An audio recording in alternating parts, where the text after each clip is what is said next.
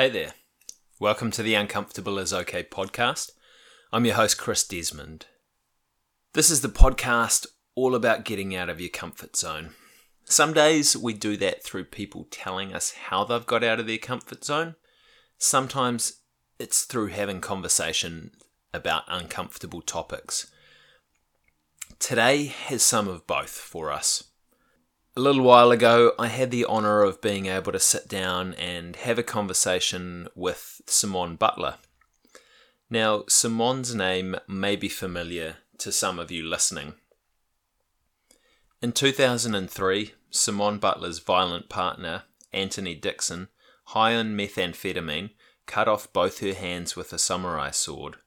Her hands were reattached in a groundbreaking marathon surgery and she spent the next decade healing her mind, body, and spirit.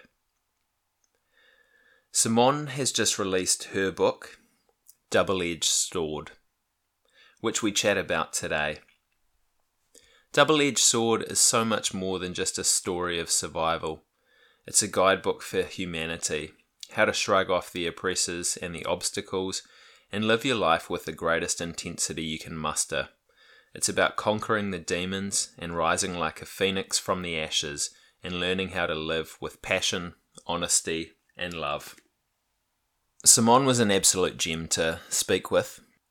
She answered all the questions open and honestly.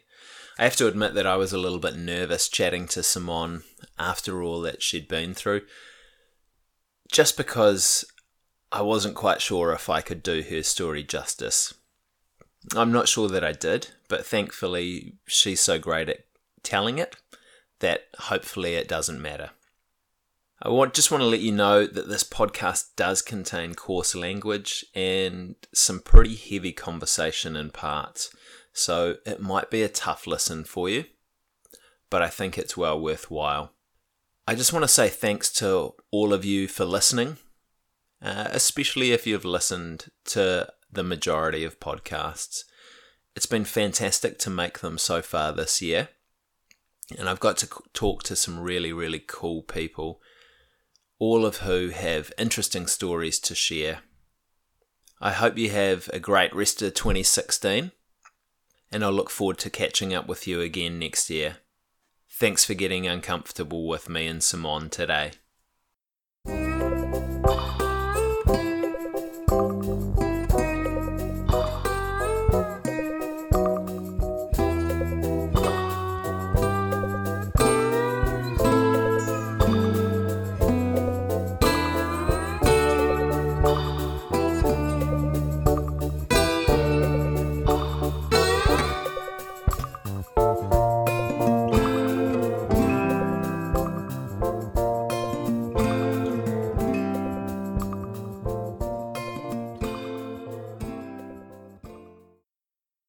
Hey, Simone, uh, welcome to the Uncomfortable is Okay podcast. It's cool to sit down and have a chat with you this morning.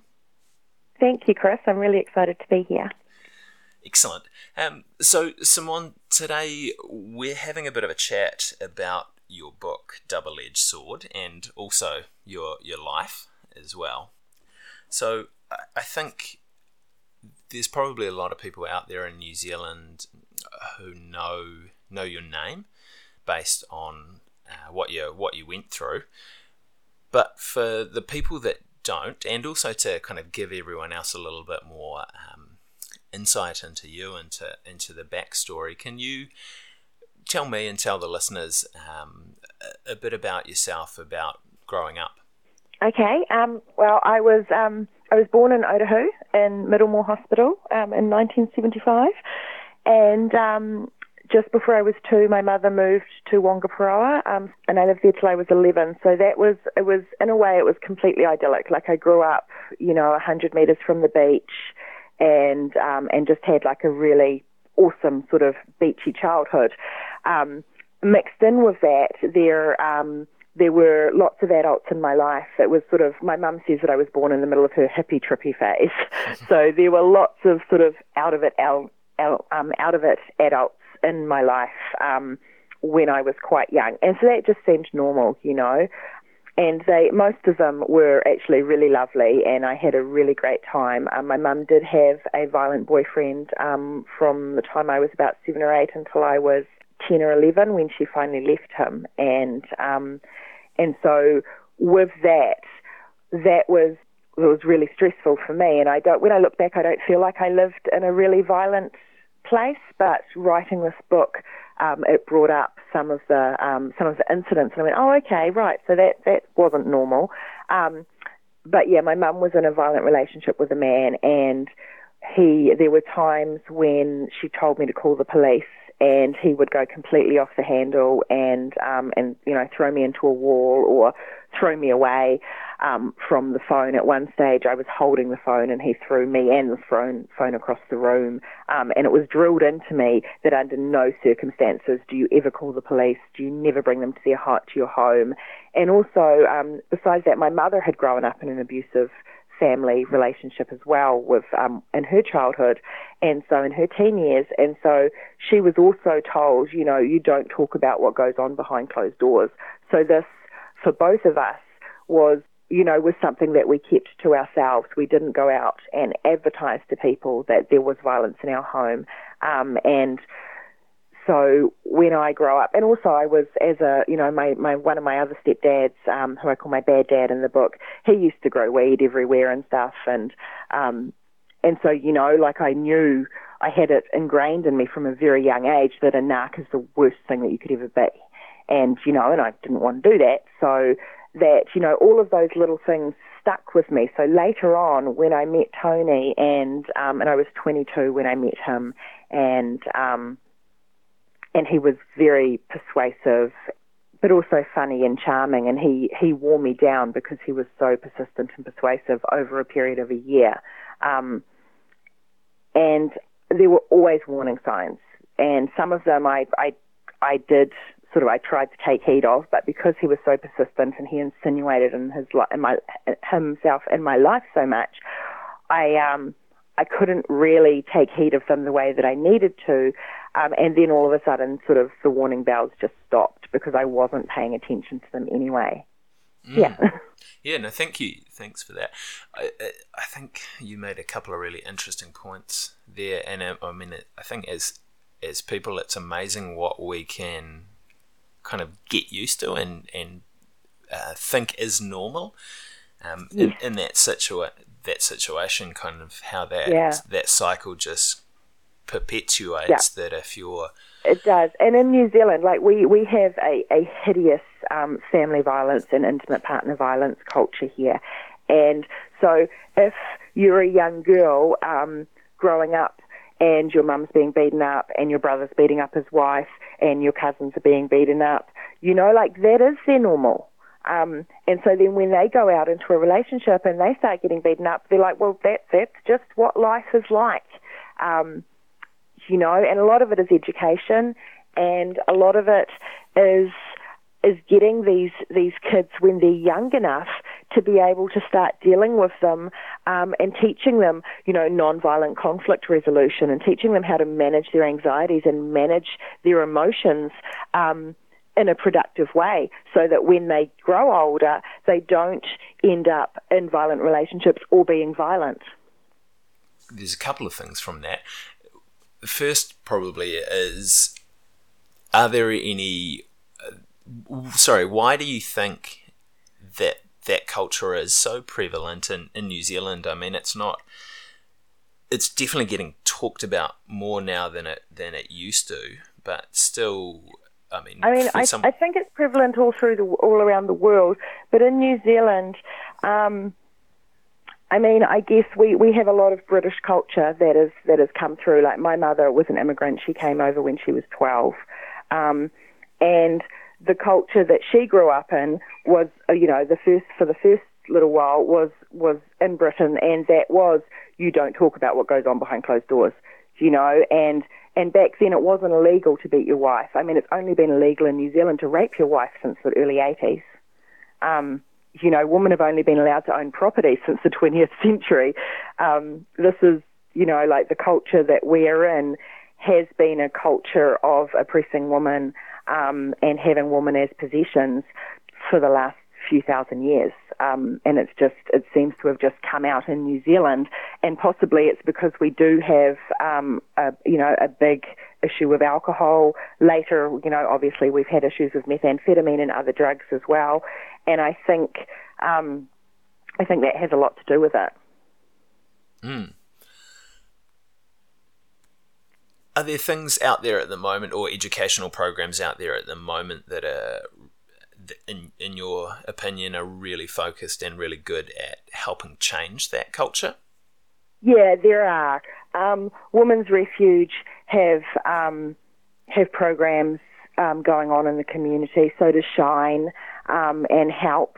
Um, RPE, which is Rape Prevention Education, they go into schools and help to teach consent and but not just consent, also healthy relationships in general, you know, empowered relating.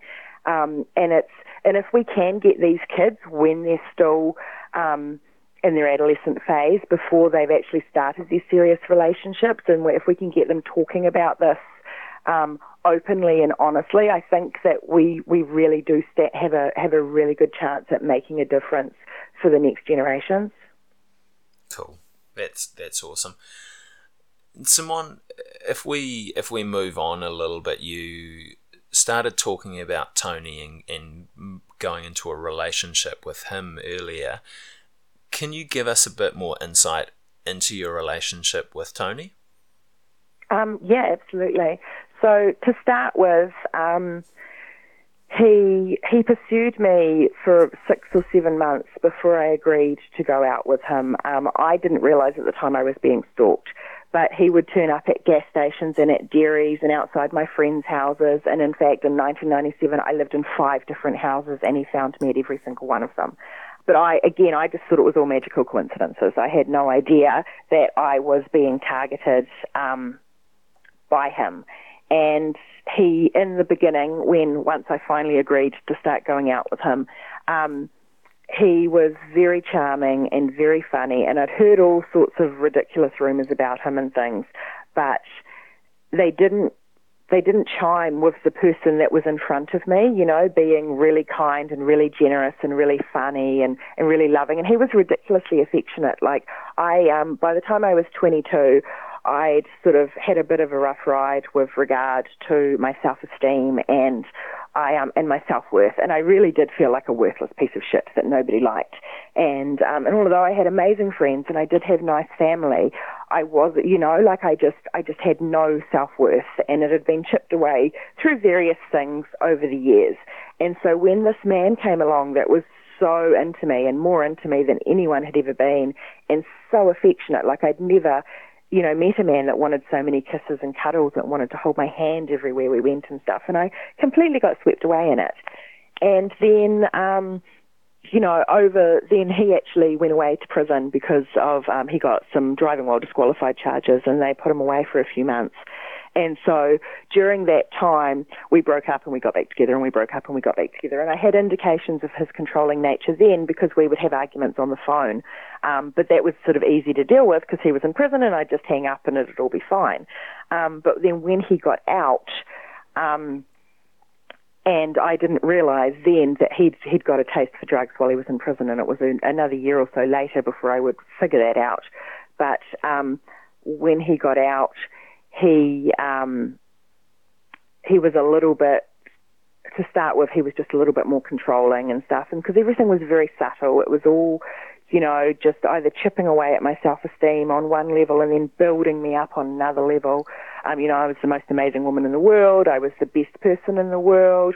I was the best person he'd ever been out with. He'd never had a girl with a job before, you know, and he was just always going on and on and on about how amazing I was on the other side of it, he'd chip away at my self-esteem with telling me that I was useless or that I was too slow or that I couldn't do anything right. And um, and by this stage, I was um, once I was in the relationship and I was completely in love and head over heels and all very messed up. Um, I was very desperate to be a um, a good wife slash girlfriend, and and very desperate to to create this sort of loving family unit that I um, that I didn't feel that I had. And because he was so into me, there was this real sense of belonging that came with that. And so I ran with that. And then when he started to become violent, well, the first time he was violent with me, it was it was extreme violence. It was probably 20 minutes of being bashed in the head with left jabs continuously. I was slipping in and out of consciousness, and he started. And at that moment, he threatened um, my family and my friends and strangers that just happened to be on the sidewalk where close to where we were. And I thought, oh my goodness, I don't want to drag anybody else into this. I don't want anyone else to get to get harmed because of this. And then, of course, afterwards, he was so sorry and he would never do it again. And it was extenuating circumstances. And he loved me so much. And he just got stressed because he thought he was going to lose me because I'd actually said I wanted to break up. And I, I actually, and it took me another year or so before I realized that that was the catalyst um, for that I couldn't just sit down with him and say, hey, this isn't working and I think that we should part our ways. Um, because every time I did that, I would get smashed in the head. But it, again, I wasn't putting that together. And so it took me a while to realize that I couldn't actually say that. And if I was going to have to go, I would have to um, run away in the night. And I tried a few times, um, but I always ended up coming back for whatever reason. Wow, that's it's pretty powerful. So it just it, again, it's it's kind of that that cyclical nature of the good times interspersed with yeah. the bad times. And the good times, the good times were amazing, and so that you know, so I would think, oh my gosh, am I crazy? Like, did that violence even happen? Because sometimes, uh, so after the first massive violent incident, you know, it may have been a month or two months before the next thing happened, and they, you know, and it could just be three minutes worth of violence, and then I'd be, you know, I'd have black eyes and things, but I'd be like, oh my goodness, did that even happen? Because then he would be so loving and so kind and so generous and of course crying and you know and begging me to stay and telling me how much he loved me and that you know and then he would go on and on and on about his childhood and and I would feel guilty for making him you know have to relive those memories and then somehow it would all get turned around on me that it was all my fault and he he had a very persuasive almost um brainwashing quality to him. And because he was constantly in my head and in my ear, it you know it, it worked. And I'm I'm very I'm very sensitive and I'm very intuitive, and um, and um, and I have empath um, empath skills, empathetic skills, and um, and so it's you know it really it's like it wiped me out, and it just and all of a sudden it was just sort of like his version of me that he wanted was left. Mm. It's all very twisted and crazy and, and messy. But I took on board a lot of his stuff. Um, and then also, he somehow managed to make me feel completely responsible for him, like it was my job to make him happy and my job to actually protect him from the world. Um, and I'm not quite sure how that happened. I've always been a rescuer. I mean, not so much now. Now I only put my time and energy into people that actually are going to work hard to get themselves well. But even growing up, um, I was always someone that was there to fix everyone else's stuff. I was the one that would rescue people. I wanted to help people, and I wanted to make everything better. And um, and so then when I ended up in this in this terrible relationship, I still had this obsessive need to try and create the perfect family and make everything better and and take on everyone else's crap. Um, you know, take responsibility for what everybody else did and then and then that sort of got me stuck because I felt responsible for everything. Yeah, yeah, and I think I mean I'm hearing there as well as that feeling of responsibility is uh, part of the reason that you you did get stuck there and kind of kept kept in that relationship and kept coming back because yeah, you felt responsible it was, and yeah, and like I've and um, and I felt a certain level of responsibility to the world, to, to my friends and family, to keep him away from them. And I felt, because I had no worth for myself, that I didn't actually matter. And so I could, and I knew that by then I knew that I could take the punches, you know, um, and and I knew that I that I would that I would live through it, sort of thing. And I thought that by me staying there, I was protecting everyone else from having to deal with him. Um, and I made and I made him out to be way more. I gave him all of my power, and then I made him out to be like a thousand more times powerful than he was in my mind because I didn't talk to anybody.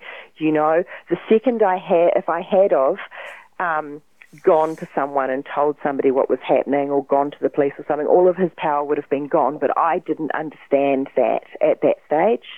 Yeah, I didn't. I had I had no clue how to get myself out. Hmm. Were there people that were trying to help you as well during that time that kind of saw some of um, these signs? Yes and no. There were like I when when I um, when I ran away, I ran away to one of my cousin's houses, and and she was doing her best to to help me and support me. Um, but you know, she had children and things, and I didn't want to bring um, trouble to her house. He already knew where she lived, um, and so that was that was really stressful. Um, there, I mean, most the majority of his friends witnessed violence towards me at some stage, and nobody said anything or did anything. There was nobody that was really saying, "Hey." You know, don't do that um, except for his ex-wife, who would totally get in his face and you know and and tell him off for it and tell him to stop and and things. But she wasn't. But she never extended an arm to me and said, "Hey, you need to get out of this. Do you want me to help? I'll show you know I've done it before." Um, so nobody was actually offering help. I wasn't asking anybody for help, but there wasn't anybody. Like I didn't feel like I had anybody on my side to do it. Um, and as I said, I was I was raised that you don't go to the police no matter what, um, and that under no circumstances you bring the police to your door. So that wasn't even an option. Like it never even occurred to me that I could call the police. Yeah. And in your experience, uh, Simone, is that kind of a, a typical story of uh, someone in an abusive relationship or a domestic violent relationship within New Zealand? Where they feel stuck and where they feel they have nowhere to turn and that they mm, have no help. Yeah. Absolutely. It's estimated that only 18% of family and domestic violence is reported in this country. Wow. That's Yeah, incredible. so that's not even 20% is reported. Um, you know, and, and as for sexual violence, like I think it's only something like 7% of sexual violence is reported. I mean, I could be wrong with those statistics, but it's, it's very, very low. And because we do have a victim shaming and a victim blaming culture, um, I, you know, I, until we can change the culture and start putting the onus on the perpetrators and taking it away from the victim, why didn't she leave? You know, why did she do this? Why did she let him do that to her? What was she wearing when she got raped? Why was she in a in a car park in the middle of the night? You know, until we stop blaming the victims for what happens and start blaming the perpetrators and putting the guilt and the responsibility where it belongs, people aren't going to come forward you know, if you get met with contempt and um, and judgment, well, we're already contemptuous of ourselves, and we're already full of judgment. You know, we don't need it from other people, and um, and I think that that's a big reason that people don't report stuff, and also it's embarrassing. You know, I was horrified at thought of anybody finding out that I was being beaten up. I was, you know, like it's it yeah, it was it was it was so shameful to me. And then, of course, even more shameful for the fact that it had happened and then I had stayed, you know, because I had believed his promises that he would never do it again and that he loved me so much and it was only because he was scared of losing me or, you know, I'd get the look what you made me do, you know what I'm like, um, sort of thing. And again, you know, so all of a sudden all that responsibility is put on me. It's my fault that I just got smacked in the head with a piece of wood. Yeah. Mm, exactly. We only put a few incidents of violence in the book because there's only so much that you can, you know, that you can tell in 300 pages. So, um, yeah, so I mean, there was a lot more violence in my um, in my life that that didn't make the book. Just either because I couldn't remember the exact details of it, or because you know we just sort of had to um, had to streamline it. Yeah, yeah, and, and I mean, I think that from reading your book, there is still a lot of a lot of violence in there, and if that's only part of it, then yeah, uh, I mean, the mind just a boggles. Tiny, tiny tip of the of the iceberg. Because I was possibly, um, you know, being involved in, in violence, being beaten up um, in one way or another, probably every six weeks, um, which then would have increased to to weekly. Um, at some stages, and then um, and then later on in the relationship, there were times when I didn't see him um, for a few weeks at a time. So then, of course, the violence lessened then because he wasn't around. But when he was, um, he was very volatile. Yeah, and I, I mean, I think that your book, um, I want to. it's not something that is probably enjoy is the wrong word. Um, in regards I know, to your story, and I keep, but people are like, "I've got your book," and I and I go, keep going around, "Oh, enjoy it." I'm like, "Hmm, you're probably not going to enjoy it." so good luck. I think Um, it's- get yeah. some tissues. Yeah, yeah. I mean, it's it's a very, as we were saying before, it's a very tough read in parts, but also it's just so hard to put down, um, and that it's it's very very well put together. It's very well told, and it's a really Thank you. We we worked so hard to um, to make it a really easy because the content is so hardcore. We spent so long trying to make it into really easy to read language, and we tried to make it flow and not be disjointed, so that because it was so um, so heavy in places that you could just flow through it. And we tried really hard not to get stuck in the details as well and you know to because we didn't want people to um to sort of wander off while they were reading it and go oh no you know too hard because yeah. the stuff was hard so we tried to make the language very easily to un, un, very easy to understand and also I wanted we wanted to tell it in a way or show it in a way that um that this could happen to anybody. You know, I, I was educated, I was independent. Um, I'd been fighting bullies my entire life and standing up to them. But when it was me, for some reason, I, I just didn't have any gumption left. And I mean, I was still standing up for myself. Don't get me wrong. Like I was still very much, um, you know, standing up for myself in the relationship, but I wasn't standing up for myself enough to get out of the relationship. You know, I wasn't taking the stand that I needed um, because I was too scared. And I mean, he'd, he'd threatened to slit my grandparents' throat in the night and burn down their house. And even though I knew it was sort of an empty threat, I knew that he was sadistic enough to do it. So, you know, and that's drugs or no drugs because he's very, he was very, very vindictive. Um, and so, you know, those things in the back of my mind kept me where I was. Yeah, and I think that as well as being a, a, a compelling read, um, I think it's such an important story to to get out there as uh, just as as an example to uh, other people that may be going through this. Uh, Yeah. to know that, that they're not alone. It's and Yeah, and that's really what I wanted to show them as well as that they're not alone. You know, they may feel alone, they may feel like nobody else cares about them, but we do care about them and they're not alone and there are um, there are places and people that will go the extra mile to keep them safe and get them out of the relationships that they are in or help them to get out of the relationships they are in. Simone, I want to just kind of briefly touch on sort of the, the culmination of this uh, relationship, um, because Yep, I mean the the reason, yeah, the the reason that most people probably know your name is is because of the attack. Yeah. Could you kind of just give us a, a, a brief overview of A that, brief overview? and then then we'll jump into your recovery.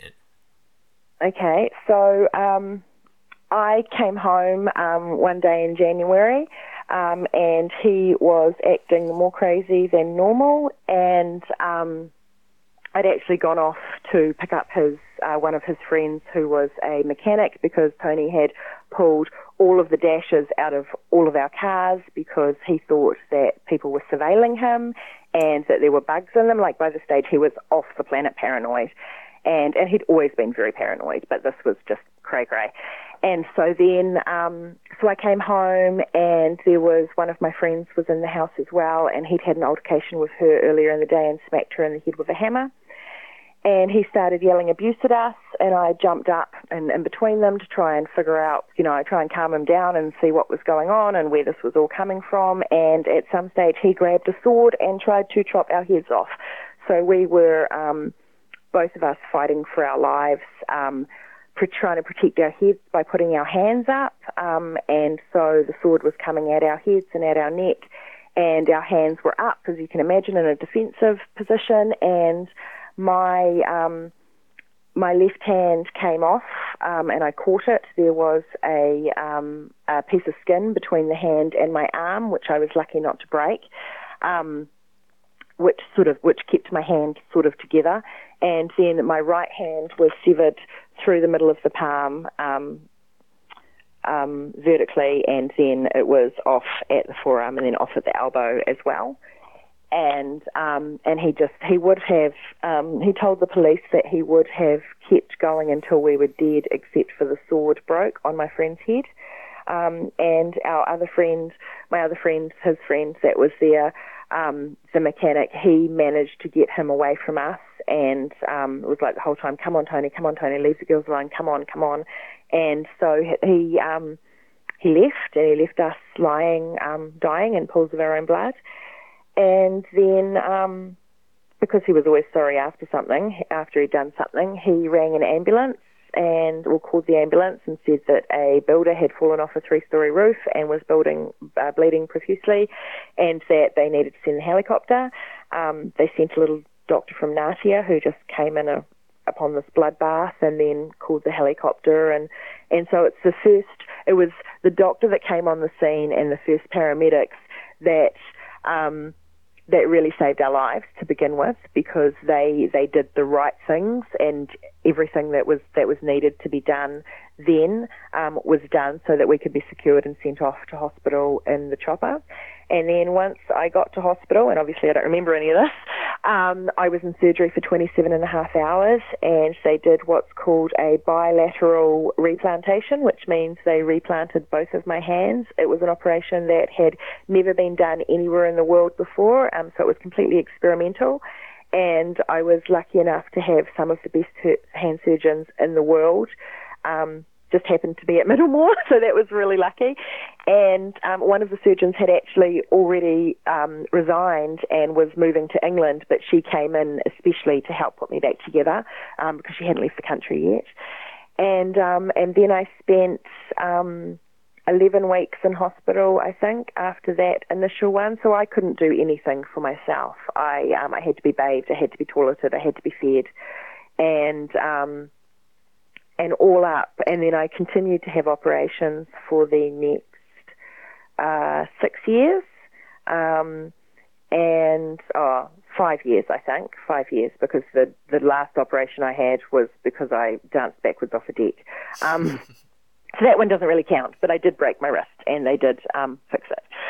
Um, yeah, and so it was it was a really long and slow recovery period. Um, I was in and out of hospital, so I've had 12. I had 12 general anaesthetic surgeries with over 100 procedures um, to help put me back together. They took bone out of my hips um, to put into my left arm because there was. They think they, well, the surgeons told me that it took about six or seven whacks to actually take my um, my left hand off, and so not only was it, um, you know, all the tendons and the and the nerves and the blood vessels and the arteries severed. Um, my bones had been crushed, and some of them were, um, were irreparable. So they put um, bone grafts back in to try and um, to try and put my bones back together. I had nerve grafts from my feet. Um, vein grafts from my feet and my legs, um, tendon grafts from my legs, and skin grafts from my thigh. So um, they pretty much took parts from everywhere to try and put me back together, which I'm very grateful for because they did an amazing job. Um, and in the beginning, when I first got out of hospital, actually for the first two years, I had physio for an hour a day, five days a week and I would have to take painkillers before I went to physio because of the excruciating pain of the moving, even though it was all passive movement. Um, and I would actually pass out, so they'd take me to the back room and I would lie down and they would do all of the stuff and I'd pass out and I'd wake up every now and then if there was pain or if they needed to ask me a question and then I'd pass out again and then I'd go home and, you know, rinse and repeat. Um, and so that was pretty much my whole life for the first two years was just going to physio and and also I'd when I woke up out of my coma and found out they'd sewn my hands back on, like I was just amazed. I didn't know that that was even possible. And for the first day or so that I'd woken up, I didn't know that I had hands because I had an aspirator and I couldn't talk to people, I couldn't ask questions. And my hands were in these giant bandages, so they looked really short and stubby, or rather, my arms were in these giant bandages. And so I didn't think that, I didn't know that they'd sewn me back together. So when I found out that I had been put back together, I was absolutely in awe, and I felt like it was my duty now to do everything I could to get my hands working as best as I could. One, to thank um, the surgeons and all of the um, and all of the staff that were involved in my recovery. But two, you know, it was like a second chance, and because they, they, told me I would get no use of my left hand and possibly thirty to fifty percent of my right hand, and I was like, oh, well, they're back on. I think I'll get more, and I have.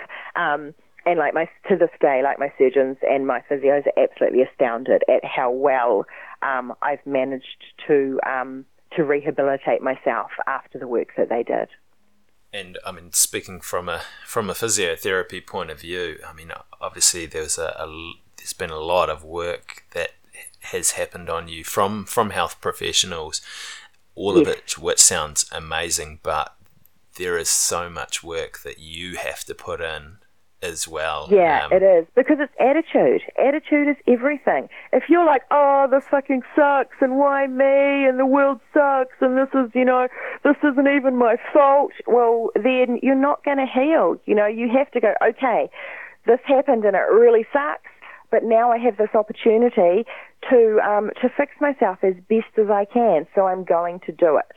Um, and because it is hard work and it is you know, and it's frustrating, you know. I've being trapped in your own body, not being able to do anything, and like I ended up putting on 22 kilos, and um, you know, and so it was like this body wasn't even mine, this like useless lump of a body that didn't work. But I had to work through all of that mentally and emotionally because I had to heal, and to do that, I had to sort of take charge of um, of every part of my life. Mm, yeah, and I think I mean, we, have definitely touched on the physical side of the recovery there, but you, the mental and emotional part as well, and is is really really important with this.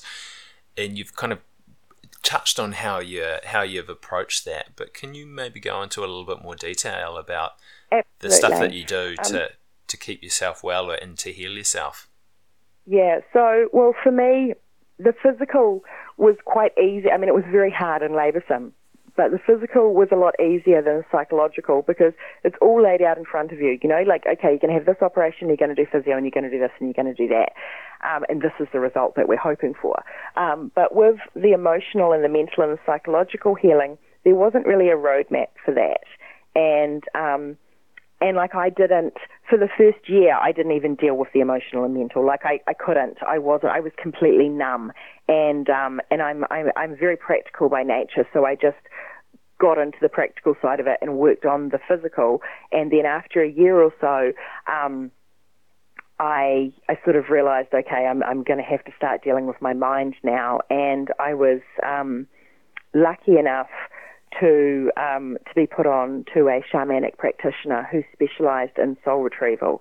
And so what's hap- what happens is when we experience trauma or grief or loss or or sort of anything that knocks us for six, um, we experience soul loss. So a little bit of ourselves um, may fall away or, or go away for safekeeping. Um, it happens a lot when we're children.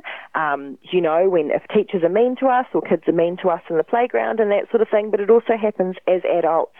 Um, and you don't have to be in an abusive relationship, it, you know, um, a violent relationship for this to happen. Like psychological and emotional abuse is just as damaging, um, possibly even more so. And so for me, I started working shamanically with soul retrieval. So calling all of the lost parts of myself home. Um, and then after that, I found flower essences and flower essence therapy. And so they are energetic medicine that help to remove the um, the traumatic imprint, if you will. So we can't change what's happened. I can't change my memories. My memories are my memories, but I can take away all of the pain that is associated with those. So now, when I go back and I look at and I you know and I remember re-remember things, the pain and the and the anguish and the anxiety has been removed, and that um, is largely through flower essences. And the flower essences I work with are New Zealand native First Light flower essences, which are uh, an amazing and comprehensive range that pretty much cover every single aspect of um, of human emotion and human um, human trauma and um, and sort of every every aspect that we could go through as a human, um, there is a um, a flower essence that can work with that to transform it and heal it. Interesting, yeah, and that's does that make sense? It does make sense, yeah. It's it's definitely okay, not cool. an area that I'm uh, familiar with at all, but uh, no, it sounds cool, and it's uh, obviously been really helpful for you in terms of yeah, terms it, of it really process. has to the point now that in my healing practice, I am although I still use nutrition and herbal medicine and stuff, um, predominantly my healing practice is flower essence therapy. Um, and soul retrieval as well, but the um, the flower essences. Like they I've never come across anything. And like, and I studied to be a naturopath after all of this happened, and um, and I've sort of worked through all sort of different modalities of natural therapies, and the flower essence therapy, and in particular, first light flower essences, are the most healing and therapeutic tool I've ever come across um, in my healing journey. Cool. Very cool. Yeah, they're amazing. Yeah. Simonne, I want to I want to ask you a couple of questions that uh, okay. I usually ask people uh, that come on the podcast. Um, so, f- first of all, what was the last uncomfortable thing that you did, and how did you get through it?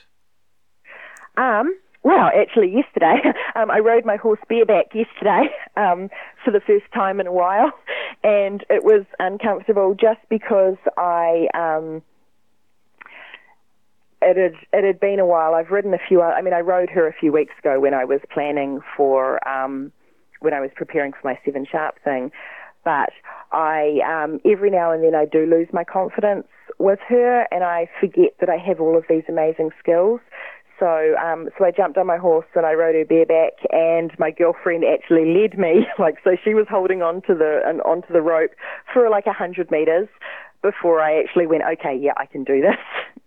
so so that was my uncomfortable thing yesterday, and then um, with my girlfriend just helping me out for a hundred meters, and then I was meant, you know, it's like oh my god, I know this shit. Yeah. But um, but for it was yeah, it was, and it's yeah, and she's um, yeah, my horse is really special, and I actually felt like I'd been neglecting her a bit because I've been very. I mean, she's not neglected, but I've been so busy, and um, and the last time I rode her, I rode four horses that day, and so there were no time for like snuggles and loves and stuff. Yeah. It was just like I was working, and we were working, and um, yeah, so yesterday actually I had a um, just I had a, a very a very uncomfortable moment when I thought, oh my god, I don't know how to ride, and of course I do, but I was I, I was a little bit anxious, and so um, so my dear friend led me for the first hundred meters until I got my shit together. Cool, yeah, and I think it's sometimes you need that that help a little bit just to kind of progressively yeah, yeah, build your confidence. Absolutely. And yeah. um, and I mean, I do. I'm also. I mean, there's so many uncomfortable things that are happening at the moment because I've put myself out here now. Mm. You know, like I am. Um, I'm part of me is is quite a private person, and um, as in I like my privacy. Like I live in the middle of nowhere, surrounded by trees in a driveway that people really can't find, um, and um, you know, and, and in another world, maybe I would um, I would never talk to another human again. But because of the platform that I have with everything that's happened to me uh, and with this book to be able to take my message to the world, I, I have to put myself out here. So I'm talking to media and I'm talking to um, to podcasters like yourself and to lots of other um, people out there in the world, which is extremely uncomfortable for me, but which I also sort of just go, well, it's a necessary part of what I'm doing, and um, and so I suck it up. Cool. Thank you for that as well. Simonne, you're welcome. What's the what's the next uncomfortable thing that you're going to do? Okay, the next uncomfortable thing that I'm going to do. Well, I've got some public speaking engagements coming up, which um, I am talking to anti-violence prevention, um, or vi- rather, uh, violence prevention community groups. And um, and I, I find public speaking uncomfortable. Like I, I do it quite a lot now, but I still find it extremely uncomfortable. Um, and oh, and I've got an interview with BBC next week. Oh no, no, in two weeks um, with the BBC with BBC radio station in in England, which um, is probably going to be a little bit uncomfortable. Although the last people that were on it were Metallica and the Pixies, and so I'm thinking, okay, no, this is going to be good. Um, yeah, awesome. Um, Simonne, I've got uh, I've got two more questions for you. Um, okay. One is easy, the other's are a little bit more challenging. Um, but first, I want to say thank you very much for your time uh, this morning. Oh, you're so welcome. Sit down and have a chat with me, but also I want to thank you for putting your story out there to to be an example to not just not yeah yeah not just people who are in um, violent relationships, but also to help the rest of society get an understanding understand, of yeah, yeah. of things and, And I- hopefully reach out to help people um, that, that if they see those signs in others, but also thanks for putting in the time for you in your recovery and kind of showing that no matter kind of what happens to you, you can recover, you can bounce back, um, and you you just put in so much effort with that, um, and have just shown so much resilience that I think it's it's amazingly admirable. So thank you for Thank that you. too. You're welcome. I'm glad I could do it. I'm glad you could too. Um, so Simonne, the the easy question for you. Um, Yes. if people want to come and support you or find out more about you, now obviously they should go out and buy the buy the book Double Edged Sword um, and buy it to, to give as a gift for other people. Um, but whereabouts can they get that? Um, and Um, they can get can it at my you? website. So it's simonnebutler.co.nz. Um, Simonne with two N's. Cool. And is there anywhere else that they should uh, kind of Yes, jump on um, and they're follow in you? They're in Paper Plus. Um, the ebook is now on Amazon. Um, and they're in various um, independent bookstores around the country. Um, and also at the Woman's Books um, Woman's Bookshop on Ponsonby Road, and they um, oh, and Fish Pond. It's on fishpond.co.nz. Um, and if any bookshop doesn't have it, they will order it in for you. And Cool. Unity Books in Wellington's um, had um, had quite a lot of success with it as well, I think. Awesome, and I'll put some links in the notes for the show so that people can uh, can find that. Um, but also, you're reasonably active on Facebook and Instagram as oh well. yes, yes. Oh, Instagram's my absolute favourite um, social media. But yes, so I'm on um, I'm on Instagram. I'm on Twitter. I have a recalibration healing with Simonne Facebook page and a Simonne Butler New Zealand author Facebook page. Um, and yeah, and my website. And I'm just thinking. Oh, and I've just joined Goodreads, but I don't actually understand it. cool. No I'm doubt not the most technological person in the world. Awesome. Um, Simonne, final question for you. Yes. Um, do you have any advice or a message that you'd like to leave us with today? Um, really, for people that are in violent situations, um, to get out as soon as they can. I mean, I understand that it's very tricky and the most dangerous time for a woman is when she's leaving a, a violent relationship, but distance and perspective are the only things that will, you know, you need distance and perspective, and you can't get perspective without distance. So reach out for help. If the first person that you ask for help doesn't help you, ask somebody else. You know, don't stop. And also, you know, if and woman woman will identify with this. If you have seen a look in a man's eye and you think, "Oh my gosh, he's going to kill me," he is. It may not be today and it may not be tomorrow, but it is going to happen. So get out and keep yourself safe and know that no matter what's happened, you can heal from it, but it's going to take a lot of time and it's going to take other people. You can't do this by yourself. You need help. That that's my my big message is you need help. And if if you can't get help from the first person, then ask somebody else because there will be somebody out there that can help. That's a really powerful message to finish on. Thanks, Simonne. Thank you. You're welcome. Thanks again for listening, guys. I hope you got a lot out of this chat. I think, as we said before, enjoy is probably a strong word, uh, but make sure you get out and get someone's book to have a read. It's incredibly compelling, and it's a story that everyone, especially if you're from New Zealand, should read. Again, I just want to thank all of you guys for tuning in and listening, especially if you're coming back week after week. It's been really cool to put out all these podcasts, and thank you so much to all of the amazing guests that we've had on so far. We've got a couple of awesome guests lined up to start off 2017 with. Um, First one is Dave Wolf from Everyone's Adventure, so make sure you tune into that podcast next week. Make sure you share this one out as well, just to get Simonne's story out to more people and get people talking about this topic. Enjoy the last couple of days of 2016, guys, and hopefully 2017 gets off to a great start for you. As always, I want to thank my brother, Jeremy Desmond for his amazing musical talent, and I'll leave you with him.